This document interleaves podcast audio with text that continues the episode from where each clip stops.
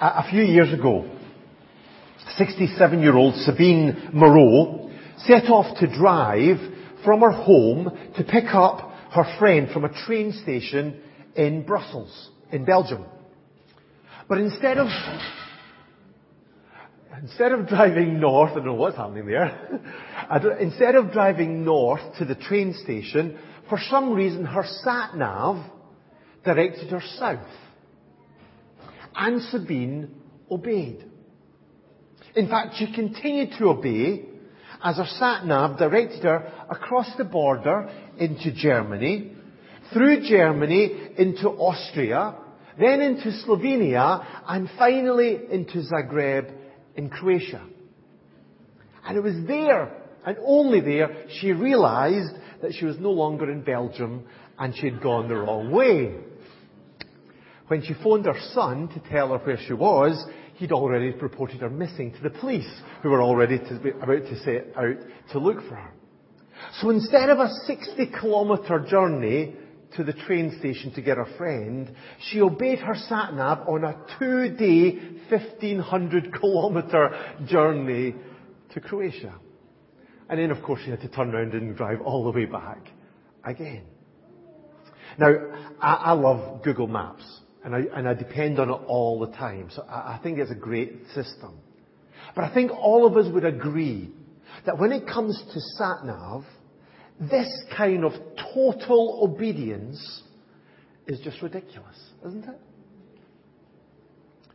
But in our Christian lives, total obedience to God is essential. Last time we looked at how obedience characterized Jesus' life. He was obedient to death, even to death on a cross. And we saw how God responded to this obedience. Therefore, God exalted him to the highest place and gave him a name that is above every name. But in his letter, Paul went on to write about another therefore. Not this time God's response to Jesus' obedience, but what our response should be to Jesus. And that our response should be nothing less than a wholehearted commitment to serve through obedience. So we're going to read from Philippians chapter 2, verse 12 to verse 18, and Mags is going to come up and she's going to read for us this morning. Thank you, Mags.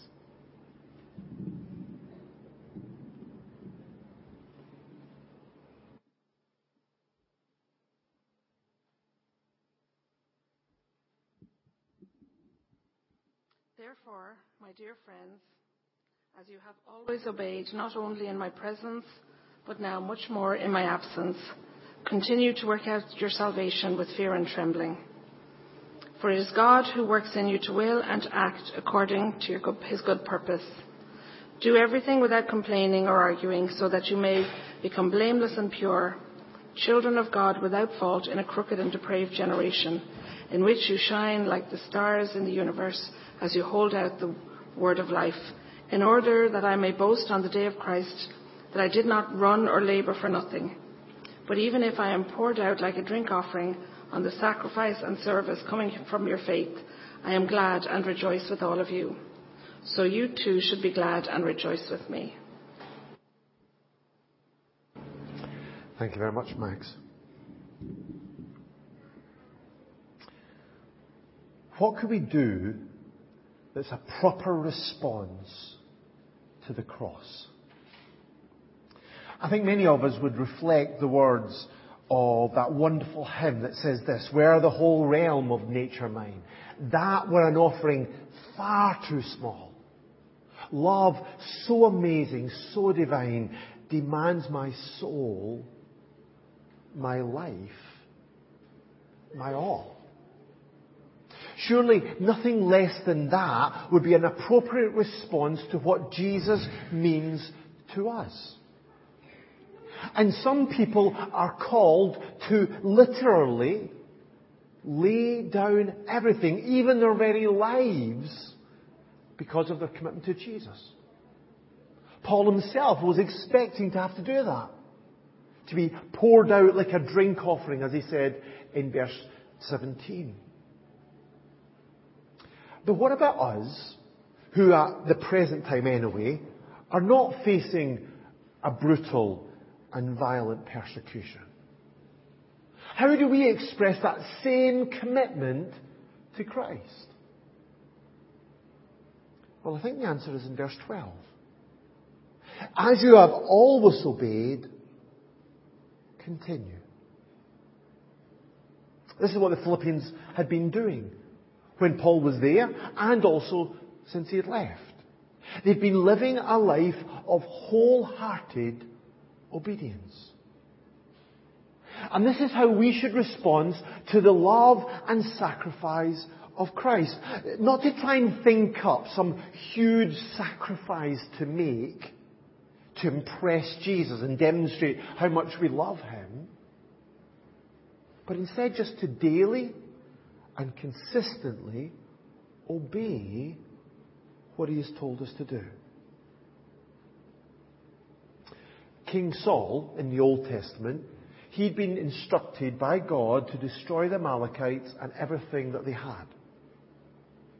He was to enact God's judgment on them. But he only partially carried out this order. As he kept the best animals, claiming that he was going to sacrifice them to the Lord. However, when the prophet Samuel turned up, he said to Saul, to obey is better than sacrifice, and to heed is better than the fat of rams. To obey is better than sacrifice. What God wants from us is obedience. Not because we're trying to impress people, not because other people expect it of us, or they're checking up on us, not because we feel guilty if we don't, but because obedience is the only proper response or proper expression of our love for the one who first of all loved us. As Jesus said, if you love me, you will obey what I command. And this obedience is what Paul meant by continue to work out your salvation. Verse 12. Now, we need to be careful here. He was not telling the Philippians to work for their salvation. That's impossible. Nothing that we could ever, that we do, could ever make ourselves right with God. Nothing that we could do could ever add to or supplement the finished work of Jesus on the cross. If we remember right at the start of this letter, we saw that the, the Philippians, they were already the saints in Christ Jesus at Philippi. They were already God's holy people. So we can't work for our salvation. Because that's a gift of God's grace alone, through faith alone, in Christ alone. But we are called to work out our salvation.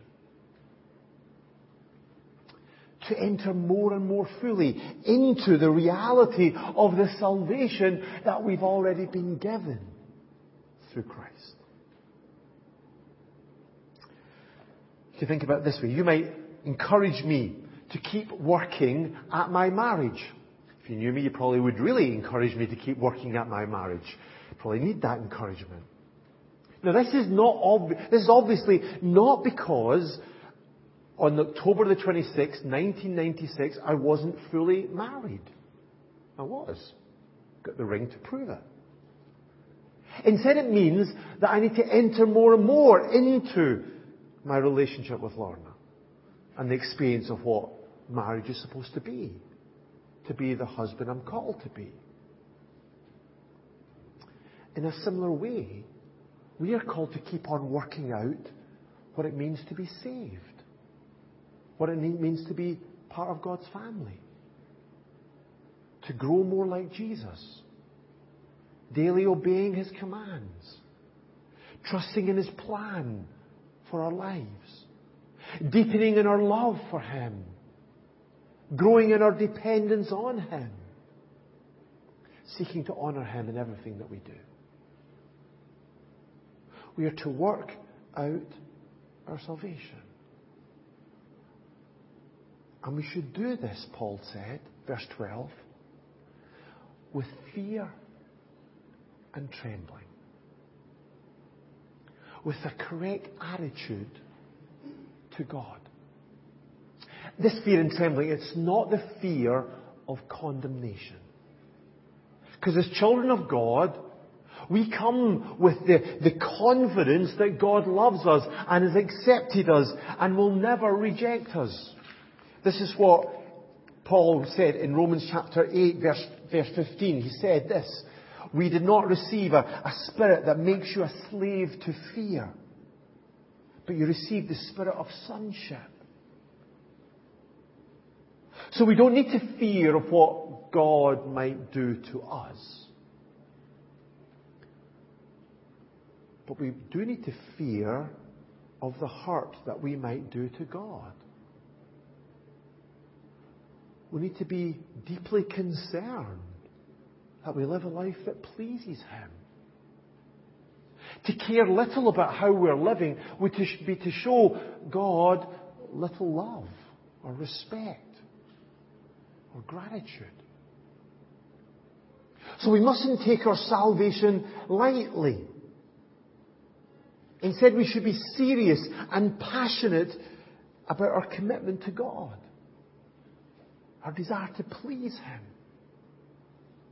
As we experience His wonderful love and His amazing grace, as we consider the depth of Jesus' sacrifice for us, as we grow in our appreciation of our amazing salvation, we must respond in true worshipful reverence for Him.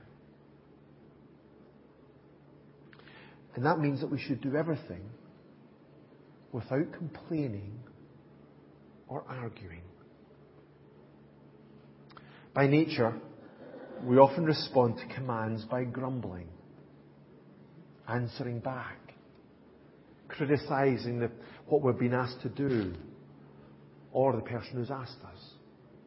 Sometimes we express that out. Sometimes it's muttering under our breath or just going, the thoughts going round in our head.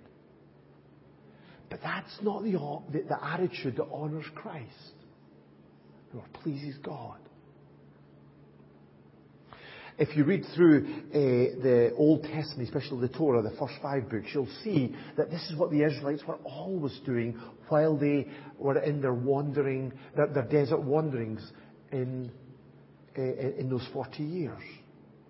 They complained about their food, about their water, about their hardships, about their mission that God had given them, about the leaders that He had appointed. And God's response to them shows the seriousness of his, the offence that that caused him. But God wants us to obey Him whatever He asks. This is the emphasis of this verse. Do everything without complaining or arguing. Because selected obedience is really no obedience at all. It's merely convenience.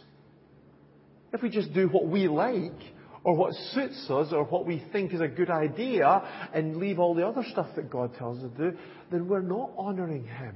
We're not accepting Him as the Lord of our lives. We are still in charge.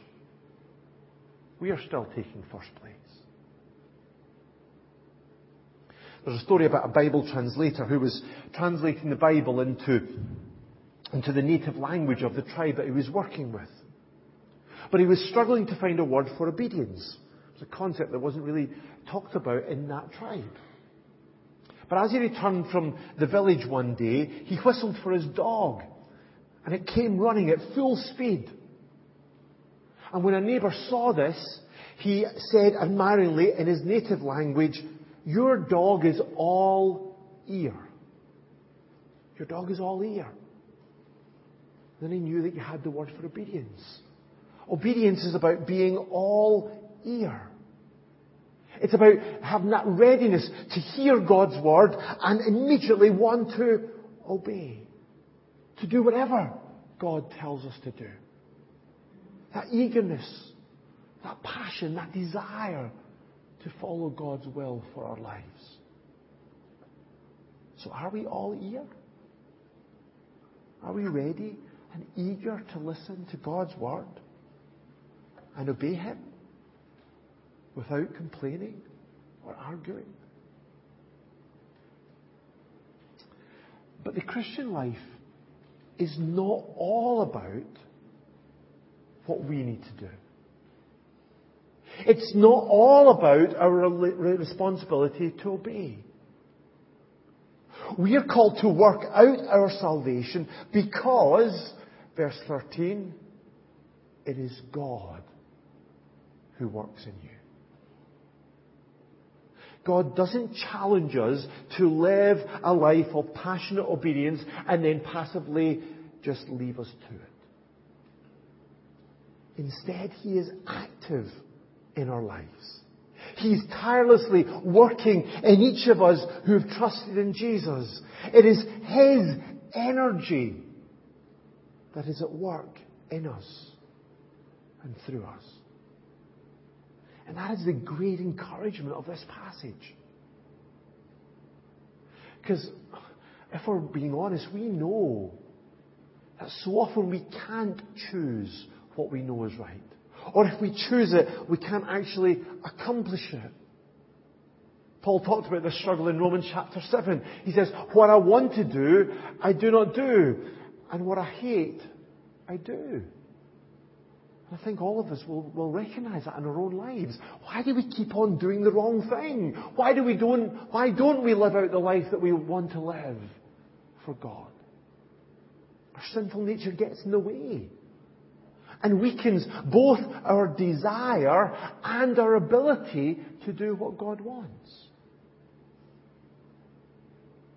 But the, the great news of this passage is that God has given us the power, the energy to will and to act according to his good purpose to will and to act, to have the power both to choose God's will and to accomplish God's will.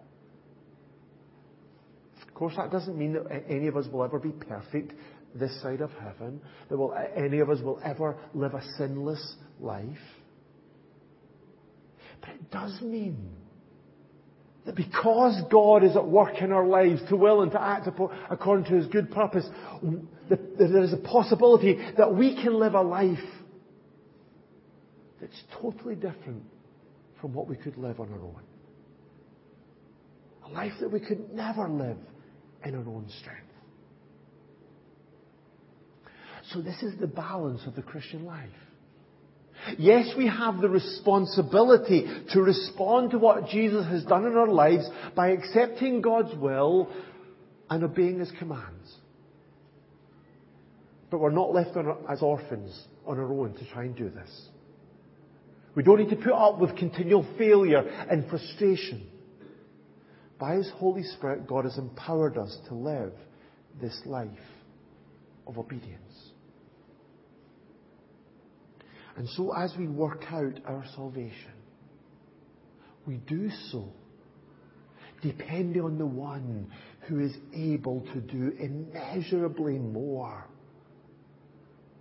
than all we ask or imagine. According to His power that is at work in our lives. As Paul says in Ephesians 3.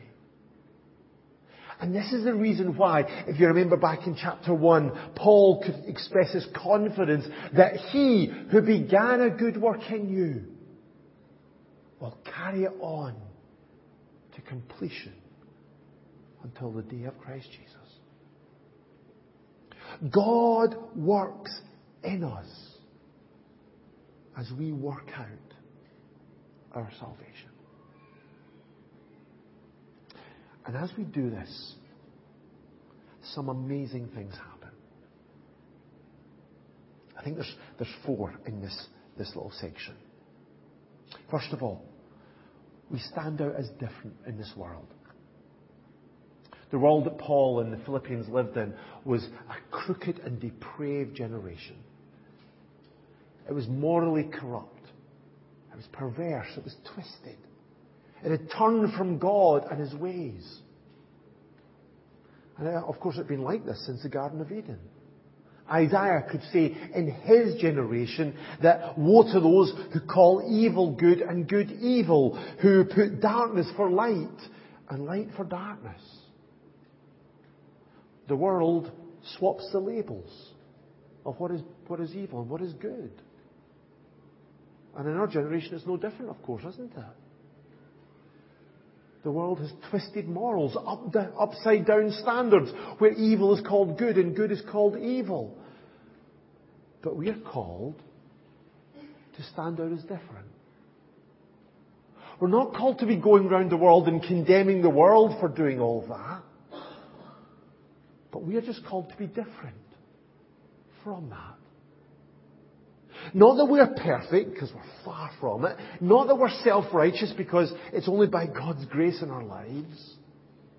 But as God works out, works in us to work out our salvation, we should be set apart as blameless and pure. Children of God without fault. By His grace, God wants, us, wants to transform our lives to empower us so that those who look on us will have no reason to condemn us. Will be blameless. So that there will be a real innocence in our hearts, so that we'll be pure.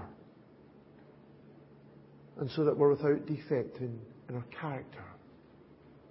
Children of God without fault. Now, of course, none of us are there yet. This is a work in process. All of us are in that process. The Bible is clear that all of us will still struggle with sin as we go through our lives. But this is God's ultimate goal. As, as, Paul said in Ephesians chapter 1, He chose us in Him, in Christ, before the creation of the world, which just blows my mind, to be holy and blameless in His sight. This is God's goal for our lives. This is God's purpose and ambition for us. One day it will be a reality in its fullness. But for now, God is increasingly calling us to, to, and giving us the power to live out this. To live out the reality of who we are. Through our faith in Jesus, we are the children of God. So He's calling us to live as children of God. By His Spirit, He has sanctified us so that we are His saints, His holy people, and He's calling us to live separate from the world and separate to God. We stand out from, different from this world not by trying to become somebody, but by simply living out who we already are in Christ. And secondly, as we do this, we'll shine like stars in the universe. Of course, Jesus is the true light of the world. But we've been called to shine His light into this dark world. And we do this as we hold out the word of life, it says in verse 16. Now, there are, there are a couple of different variations of what, how this could be translated. Some people think it's hold out the word of life. Other people uh, translate it as hold on to the word of life. And maybe there's some kind of ambiguity here because Paul actually meant both. Our mission is to hold out the gospel the message of life through faith in Jesus to a dark and dying world. But at the same time, we need to personally hold on to it. Live in it each day allowing it to transform our hearts and our minds and our lives. We need to hold it out as we hold on to it. And that's the foundation of our Christian witness. That is the foundation of, of the key to effectiveness in our lives. Our behavior, our attitude to others, our priorities, our lifestyle, all preach a powerful message to everyone around us before we ever open our mouths. So we shine like stars in the universe as we hold on to and hold out the gospel of Jesus. And then thirdly, as if we live this way, we'll be a source of joy and encouragement to others. Paul wanted to boast on the day of Christ that I did not run or labor for nothing. He was looking forward to rejoicing that these Christians that he'd served and that he'd sacrificed for and he'd suffered for were living a life of obedience that they'd been called to. He wanted to know that all of his time and effort and pain was worth it. Not that he regretted any of it. In fact, as he contemplated being poured out like a drink offering, he contemplated his martyrdom, he said, I am glad and rejoice with all of you. Paul counted it a real joy to serve God with his whole life. Not a heavy duty, but a privilege. A joy to see the result of his teaching and, and, and, and the changed lives of those around him. A joy just to be able to live for God. And that's why he's called these believers, even in the middle of the strong opposition that they were suffering, that you too should be glad and rejoice with me. We'll see this coming up again and again throughout this letter. This letter's a, a letter that's full of joy. So often we think that a life of joy and satisfaction is to be able to do whatever we want. It's a life of freedom and ease and doing nothing. But Paul knew that joy is really found in a life of obedience to Christ. The ultimate, life, the ultimate result of a life of obedience is even more amazing. Look at verse 17. Paul called their life of obedience the sacrifice and service coming from your faith. This life of obedience to what God is calling them to do was how they served God how they worshipped God. Yes, we can worship God this morning through these wonderful songs we're singing together. But ultimately, we're called to worship God with our whole life. To offer your bodies as living sacrifices, holy and pleasing to God. This is your spiritual act of worship.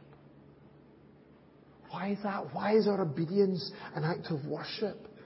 Well, because as we obey God, we express our trust in His Word. We honour Him as Lord of our lives. We display our gratitude for His love and grace. We demonstrate our love for Him. And so we glorify Him, declaring His value and His worth. So when it comes to sat nav, total obedience is foolish. But when it comes to God, total obedience is our proper response. This is what we need to do. This is our responsibility to respond in this way to all that Jesus has done for us. But this is also what God is doing in us. Working in us from the inside out. And this is what happens as a result. We stand out in this world as children of God We shine out the gospel of Christ. We're a source of joy to all of God's people. And we serve our God, bringing glory to His name.